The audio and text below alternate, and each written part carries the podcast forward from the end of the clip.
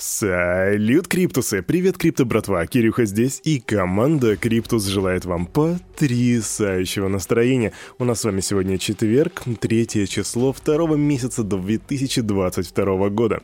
И новостей сегодня немало, поэтому давайте сразу перейдем к распаковке рынка, а потом к обзору новостей. Раз, два, три, ву! Наша Тима уже подготовила обзор рыночка, поэтому захожу на канал Cryptus Media и... О, у нас 22 тысячи и 8 подписчиков, прикиньте, крипто братва. У вас уже 22 тысячи, это только в Телеграме.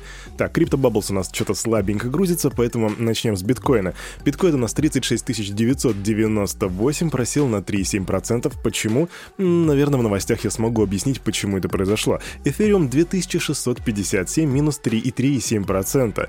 А доминация битка сохраняется является 42%, а вот капа просела. Капа рынка 1,66 триллиона. Индекс страха и жадности 20 пунктов, а это очень страшно. А вот и подгрузились криптопузыри, но в принципе да, то, чего я ожидал. Минус 7% в среднем по всему рынку, только QNT у нас показал 23,5% роста. Обычно мы начинаем нашу новостную рубрику с новостей из какой-либо страны, но сегодня у нас breaking news, поэтому вне очереди проходит новость о том, что один из самых популярных кросс-чейн мостов был взломан на 256 миллионов долларов. Согласно серии транзакций, хакер украл из моста для связи Ethereum из Solana Wormhole 93 750 завернутых эфиров. Команда проекта сообщила о закрытии протокола и изучении эксплойта. Они предложили хакеру вознаграждение в размере 10 миллионов долларов за возврат этих эфиров. А, эта атака вызвала беспокойство среди пользователей DeFi, потому что из-за нее завернутые эфиры, выпущенные с помощью Wormhole на блокчейне Solana, потеряли свое обеспечение. И на сегодняшний день это один из крупнейших эксплойтов в секторе DeFi. И вот что интересно, это что Виталик Бутерин совсем недавно говорил о небезопасности таких мостов. И, возможно, именно из-за этой ситуации мы сейчас видим с утра красный рынок. Ну и раз мы начали наши новости с киберфака, то давайте двигаться дальше. Исследователь безопасности Экспорт сообщил об обнаружении в сети новой вредоносной программы под названием Mars Stealer, которая является обновленной версией Трояна Оски. Этот Mars Stealer ориентирован более чем на 40 криптокошельков и браузерных расширений для двухфакторной аутентификации. Под угрозой попали все популярные кошельки. Это, внимание, Bitcoin Core, MetaMask, Electrum, Binance Chain Wallet, Coinbase Wallet, NewCX, TronLink, Exodus и еще другие. Вредоносное ПО после попадания на компьютер проверяет компьютер, включая расширения в браузерах на основе Chromium, то бишь Google Chrome, Microsoft Edge, Brave и так далее. Распространением вредоносного программного обеспечения злоумышленники могут заниматься через разные каналы, включая файлообменники и торрент-клиенты. После попадания на устройство пользователь MarsStealer анализует, анализирует гаджет на наличие файла, который содержит нужную для кражи криптовалюты информацию, а конкретно адреса и приватного ключа. После получения желаемого ПО автоматически удаляет все следы и исчезает из системы. И теперь самое важное, крипто братва. Стоимость этого Марс Стиллера всего лишь 140 баксов в Даркнете. Это значит, что каждый школьник может теперь его себе приобрести, и вам стоит быть гораздо внимательнее, чем вы были раньше. А теперь к новостям стран. Власти России начали изучать риски, которые несет развитие метавселенных и других виртуальных пространств, а также возможные способы их регулирования. В ведомствах посчитали, что доминирование цифровых валют в метавселенных приведет к нарушению политических границ из-за невозможности законодательства регулировать цепочки продаж. Также существует риск создания в виртуальных пространствах магазинов с запрещенными веществами. Да, записывать больным новости — это тот еще кайф, так что лайк за старание в комментариях, ребятки. Квик новости о майнинге в Россиюшке. В Иркутской области из-за майнинга энергопотребление выросло в 4 раза. Жители региона массово устанавливают фермы для добычи криптовалюты, что провоцирует частые аварийные отключения из-за возросшей нагрузки на электрические сети. Персонально я против майнинга ничего не имею, но вот такие вот ситуации не очень сильно влияют на образ восприятия майнинга обычным населением. Вот такие ситуации и еще дефицит видеокарт в DNS. Украина и новости криминала. В Киеве возникли проблемы около криптообменника, а конкретно там произошла перестрелка. В сети ходят слухи о разных причинах инцидента. Это могут быть националисты, которые вымогали деньги у криптообменника, но получили отпор, либо же это может быть стычка, которая произошла между двумя крупными обменниками, а националистов привлекли к конфликту как наемников. И третье, это есть некоторая группа активистов, которая как бы ходит каледовать по подобным местам. И я, крипто-братва, не в курсе политики и националистов, и почему вообще здесь про них говорят, так что если у нас есть ребята с Украины, прошу меня простить за мою неинформированность. Тем временем в Сальвадоре перезапустили биткоин-кошелек Chivo. Сальвадор заключил контракт с американской компанией Alpha Point, которая занимается разработкой ПО. Она начала работать в декабре с целью улучшить пользовательский интерфейс. Это первое. Второе — исправлять ошибки. И третье — интегрировать Lightning Network. Теперь пользователи кошелька могут осуществлять мгновенные транзакции.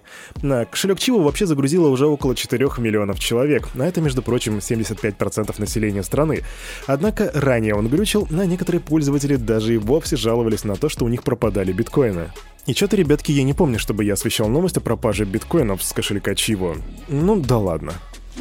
Ну а теперь немножко поговорим по биткоину. По данным аналитической компании Sentiment, прошлая неделя стала рекордной по оттоку биткоинов с криптобирж. В последние дни января с торговых платформ вывели более 40 тысяч битков, капитализация которых насчитывает примерно полтора миллиарда долларов. И какого рода это сигнал, эксперты в сети пока что не пришли к какому-то общему мнению. Кто-то считает, что это медвежий тренд, кто-то говорит, что это бычий, а Кирюха скажет, что они просто холдят.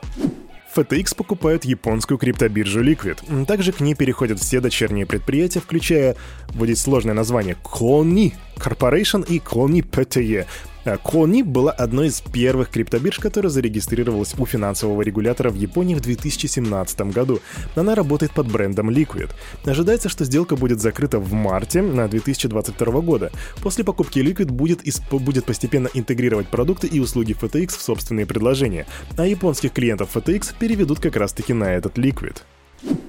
Разработчики Cardano предложили увеличить размер блока. Увеличение размера блока с 72 килобайт до 80 улучшит пропускную способность и повысит производительность приложений, сделанных на базе Cardano.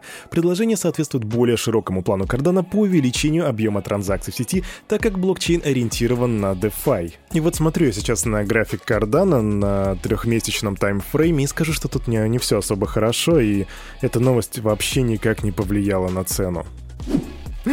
Господи, ребят, мне больно смеяться, но это просто потрясающая новость. Я вам комментарий в комментариях оставлю, скриншотик даже. В общем, какой-то чувак, видимо, заложил свой дом, ну, судя по его комментариях, и вложил бабки в шиткоин, который называется Курошиба.